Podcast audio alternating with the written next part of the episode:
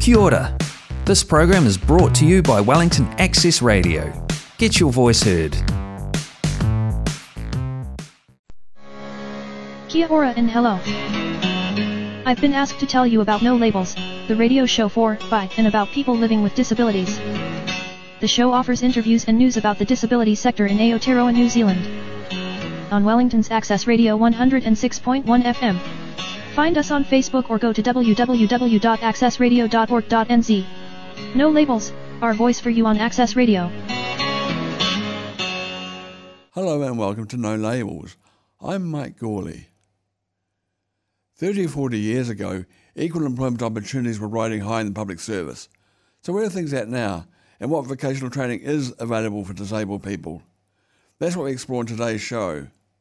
First up, we hear from former DPA National Policy Analyst and Researcher Wendy Wicks and former Human Rights Commissioner Robyn Hunt. Oh, well, it means just that. It means that the opportunities are equal. It might not mean that the outcome is equal, but what it means is that measures will be put in place to make sure that people have all have the same opportunities, which might mean things that are different for different groups of people. And for me, probably I'd I just add a little bit to that, in that um, if you get if you get a, um, a fair go at the start, chances are you get you're going to get a a better outcome. So you've got a um, to me EEO has always meant a fairer suck of the. And what other things that get in the way of EEO at the moment do you think? Um, Um, go. I think the things that get in the way of EEO at the moment are things like fear, uh, fear of cost, a lack of understanding of what's needed to make a workplace disability friendly, uh, lack of access of all kinds, difficulties with technology and getting everything to line up so that you can, if you if you have to use assistive tech, that you can go into an organisation and immediately interface with all their systems. So there's a whole lot of issues around. I think there's probably still stuff around cost, although um, I'm not in touch enough with what's going on at the grassroots to know how how, how much of that is a is an issue. But I do think that that fear of disability and a lack of understanding is probably still fairly similar to what it's always been. When you say cost, what kind of things are you thinking about there? Well, cost of things like technology, and a lot of it's imagined cost, you know. It's cost of technology. Uh, people might think that it will cost them a lot because somebody will need lots of time off. And ironically, one of the things that, that's come out with COVID is the issue about working from home and that disabled people were never trusted to work from home, but now everybody's working from home. So it will be interesting to see how that particular issue plays out. Well, of course, all three of us can remember fondly those days in things public service when there seemed to be a real push in terms of EEO units. Every every department seemed to have one. How how is that still the case, or do you think there's been some deterioration in the public service? Oh, I think it's it's um, it's a roaring silence in there. If um, they possibly might have um, tossied it into diversity and chucked it back to HR. Um, but to my way of thinking, uh, there there there are very few places that would have EEO as such. What do I you reckon, think- Robyn? No, I don't. I agree. I don't think it's called EEO anymore. I think that people think that's old hat and old fashioned and quaint. Um, they are all going on about diversity at the moment, which is a very different kettle of fish in my view. Um, I think it's all in HR, but I do think there are one or two initiatives. I think MSD's got a few things going. Um, just because I've heard a couple of people who You, work you'd there hope you'd hope so, given their focus, wouldn't you? Well, you would. You certainly would. and it's certainly interesting in the light of the new disability ministry, the discussion that's gone on. Um, but I think EO came along at a really difficult time. And that's one of the reasons it didn't succeed. Because although it was quite strongly worded in the then State Sector Act, the new State Sector Act is nothing like as strong. But it was also at a time of, of huge government reform. And so I think it's kind of, in terms of disability, a lot of people got turfed out because they had no protection under the Human Rights Act. And so the Human Rights Act came a bit lately to the party in terms of EEO because once, after the 1990 election, you could tell that EEO in the public sector was um, was not going to was not going to um, succeed as well as it had previously. And so um, I think that, that the 90s put a big damper on, on progress in that area um, because it was the whole let the managers manage thing and um, process and um, a lack of a, a sort of divesting of centralised control, which I think is kind of mm, going back a little bit now. I think it's the the the, the new look public service is probably a bit more accountable than it was back in the mad madness of the late 80s, where people were restructuring left, right, and centre and throwing people out, and disabled people had no no protection whatsoever. I have often wondered myself how it came to be that, um, very, as you say, very uh, firmly worded uh, about that um, set up EEO in the State Sector Act um, because the State Sector Act itself was um, was fairly rabid right wing neoliberal ideology um, about you know about to be given a government mandate to uh, to freewheel. Um, but there was this in it. No one, I, I would often wondered who was it? Who put the, uh, who managed to get the person there, because I think given given what the act was, it was a triumph of, um, uh, you know, sort of rearguard action over great adversity. I think I know who was involved, and I don't know that I want to say so in public, but I definitely know there was some wheeling and dealing went on over it at the time. And that includes the public servants, does it? Good, I must find out at some point. Oh, yeah. I suppose there was a feeling that if the public service could get it right, it might um, flow out into the private sector. I mean, how much was that idea realised at all, or is it now, perhaps? I don't think it was realised then. And I really can't comment on what it's like now because I haven't worked in the private sector forever. And um, the public service, I think, is a bit better. I, I seem to encounter more disabled people and, you know, in reasonable sort of roles. So, but I, but I can't comment on the on the on the private sector. However, what I can, what you can look at, and I think it's very indicative, is the unemployment rate generally is very low at the moment. It's something like two point something. Um, and that was for the for the February quarter, I think. But, well, it was a February mm. anyway. And the disability unemployment rate, um, which was say June last year, is nine percent nine point something percent. So the unemployment rate is roughly three three times that that of mm. the un, of, of the non-disabled unemployment rate, which is you know pretty amazing, really. Because I was wondering if, given that the unemployment rate is so low, like you said, three point two percent, that employers might be starting to wonder about who else they can actually recruit. Well, you'd hope so, but the cynic in me is not sure. I mean, I think you'd have to talk to somebody like um, Um, Workbridge would probably have a better idea of, of whether that's the case, but I'm not sure that it really is because a lot of the areas where they want people are the things like hospo, uh, fruit picking, stuff like that, which a lot of people wouldn't hire disabled people in. That's former Human Rights Commissioner Robyn Hunt. And with her, you heard Wendy Wicks, former DPA National Policy Analyst and Researcher. John Grant is Director of Vocational Training Agency ARA. What are the main issues that you see at the moment in terms of tertiary education, tertiary training?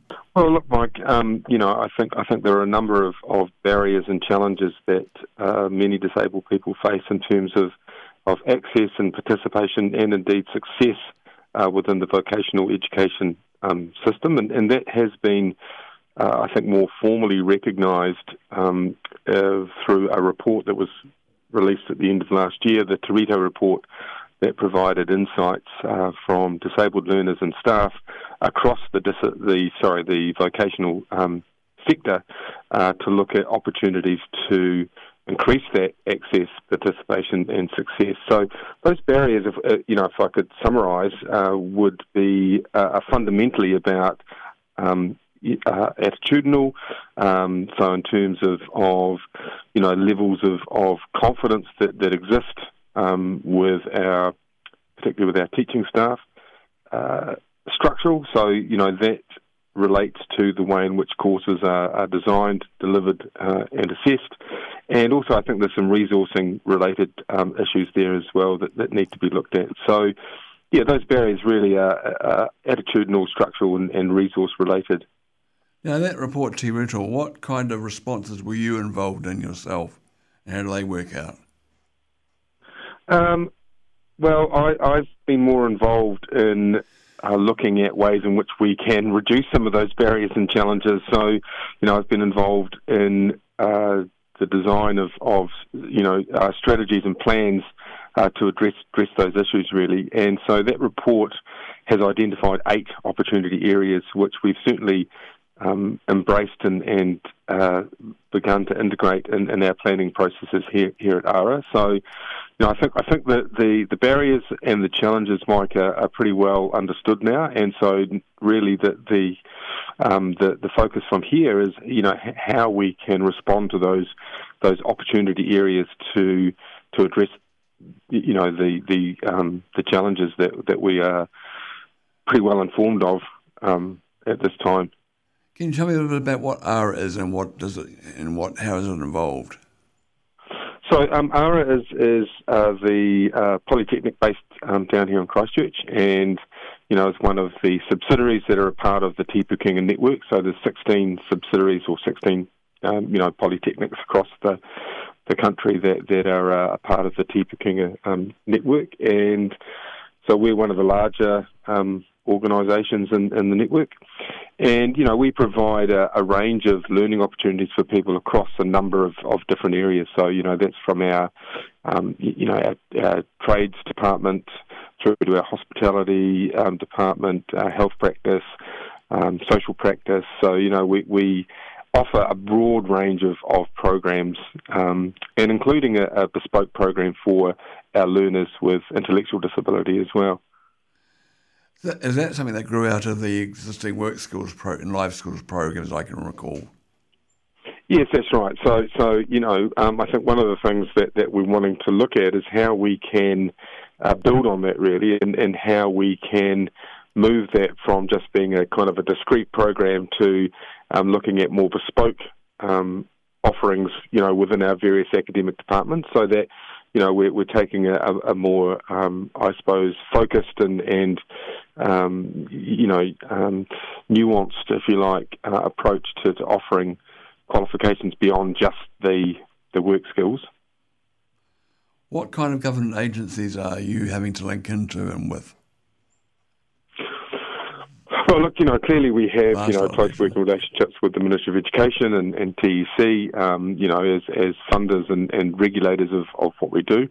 But what I'm interested in, Mike, um, particularly uh, regarding our disabled learners, is how we can interface more with some of the, the, the schools, uh, special schools, for example, but also, you know, a range of, of disability providers, um, you know, NGOs that, that are very much in, um, you know, in, in, in the business of, of providing those much needed support services to enable people to to, to um, you know access education um, and but fundamentally also to then transition in, into work. So we're, we're looking at uh, an initiative which is essentially um, you know a disability hub where we can have those key organisations um, having more of a presence here on campus, so that it makes it uh, easier and and and uh, more seamless for our disabled learners to to link into those, I guess, um, services that that can make a real difference, particularly with that at those transition points. So, you know, looking for example um, at the Enabling Good Lives team uh, having a bit more of a presence uh, in terms of transitioning into to our organisation and and you know developing some tailored support um, packages to enable that, um, as well as you know looking at what what we can do in terms of partnering with a range of organisations that are focused around providing those supports for people to then to transition into work. So you know organisations like WorkBridge, for example, um, you know that that I think uh, you know we can be working more closely with. And what kind of um, sympathy or support have, well, not sympathy, so that's a bad word. What kind of support are you getting from agencies like Workbridge?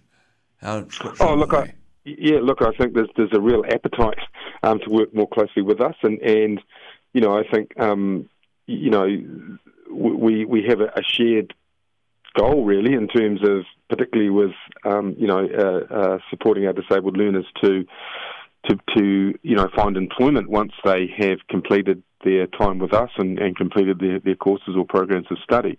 And, and indeed, you know, one of the key findings from the Te Rito report through Te Pūkenga um, was that there currently is a lack of employment pathways for disabled learners, and that you know there are multiple barriers to, to employment. Um, and I think you know part of that, Mike, is a lack of understanding and confidence, disability confidence with, with employers. So, you know, one, one solution or one part of the solution, I think, is to strengthen those partnerships and to work more closely with the likes of Workbridge um, to to enable, um, you know, those pathways to to really um, to, to be strengthened. And you know, looking at things like um, internship programs, for example, uh, and you know, and move away from that notion of people being work ready. Uh, I think by you know, I think by virtue of, of being involved in a program of study and and um, you know, identifying that work is, is an outcome that people are wanting. You know, let, let's sort of park that notion of work readiness and and you know work with the person um, to to ensure that those pathways are, are um, you know evolving in ways that that lead to employment outcomes for people. That's ARA Director John Grant. Alice Mand is the co-president of the National Disabled Students Association. I guess there's, in terms of features, do you mean sort of what the, the pathways and options are? What are the best ones?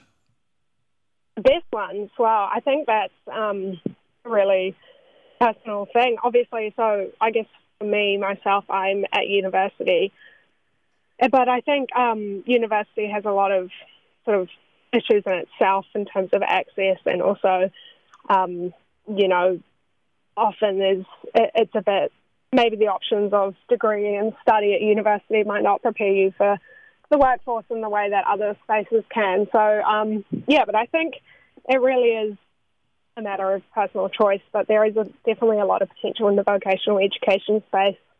Um, so now, especially with Te Pūkenga, which is the conglomerate of all the ITPs and ITOs and all the polytechs, is um, going to be a lot of work being put in in terms of creating a more equitable space in um, the vocational education area. And I think that that's a really awesome opportunity for disabled learners. Um, it has been for a while now, but it's sort of really, there's a lot of work going in that space. But yeah, would always really just encourage that for just as any other learner it's really about um, you know doing what you actually want to do and trying not to be per- persuaded by external factors that might be a barrier. So, for instance, I was kind of encouraged not to go to certain universities or not to do certain degrees because I might come up against sort of access barriers. Um, but that's not really that's not really um, that's not really on basically. Um, and yeah, we encourage any student to sort of do what they want to do and don't let things stop them really. And that's kind of what we're there for. So, what are the issues that you've had to deal with yourself, Alice? Um, yeah, so the issues I guess that I personally have had to deal with. I have a physical disability, and um, the campuses, New Zealand university campuses and non-university campuses for polytechs as well, are just still facing this like basic levels of inaccessibility that we'd think have been solved for years. So, you know, as, as simple as lifts not working or doors not being wide enough or there not being car park available, um, or doors being too heavy. Like simple access barriers are still a huge problem in universities and polytechs across the country. I think again um, before COVID, I, I do a competitive degree, so I'm studying law, and they refuse to let you watch lectures online. So if for whatever reason you missed a class, you know, you, you just missed that class, you had to find notes from others, you just missed out. And um, as we know, for disabled people, going to class is, and physically is, it takes probably double the amount of energy as anyone else. And um, sometimes it's just not possible. So it was always such a such a barrier for me and for other students. So that's one thing that COVID has sort of allowed is that now we have more opportunity to stay online but yeah, those access barriers are still very much there. And how much traction do you have to try and get those sort of things seen to or changed when you need to? Um, yeah, so there's definitely improvement in the space of disabled learner voice. We really encourage um, providers to sort of partner with their disabled learner associations and student associations generally, so also the Māori and Pacifica and general ones, and it's definitely improving that space, but um, disabled students are still kind of not at the table or even being invited into the room. And if they are, then often, um, often they're sort of ignored or their issues aren't heard, like concerns aren't really heard. So um, yeah, there's definitely improvement in this space. So like a few years ago, there were only a few disabled student associations around the country, and the national one NDSA, we weren't even established at that point. So um, now there's disabled student groups at pretty much all the universities, and we're kind of working in the Te Pukenga space as well. And obviously, at the national level, we uh, have quite a lot of traction. So it's definitely getting better in terms of that disabled student representation, but we're still quite far behind compared to other groups. And what sort of sympathy or support do you get from the mainstream student associations, you know, the other ones? Yeah. What what kind of support, um, support do you get from them?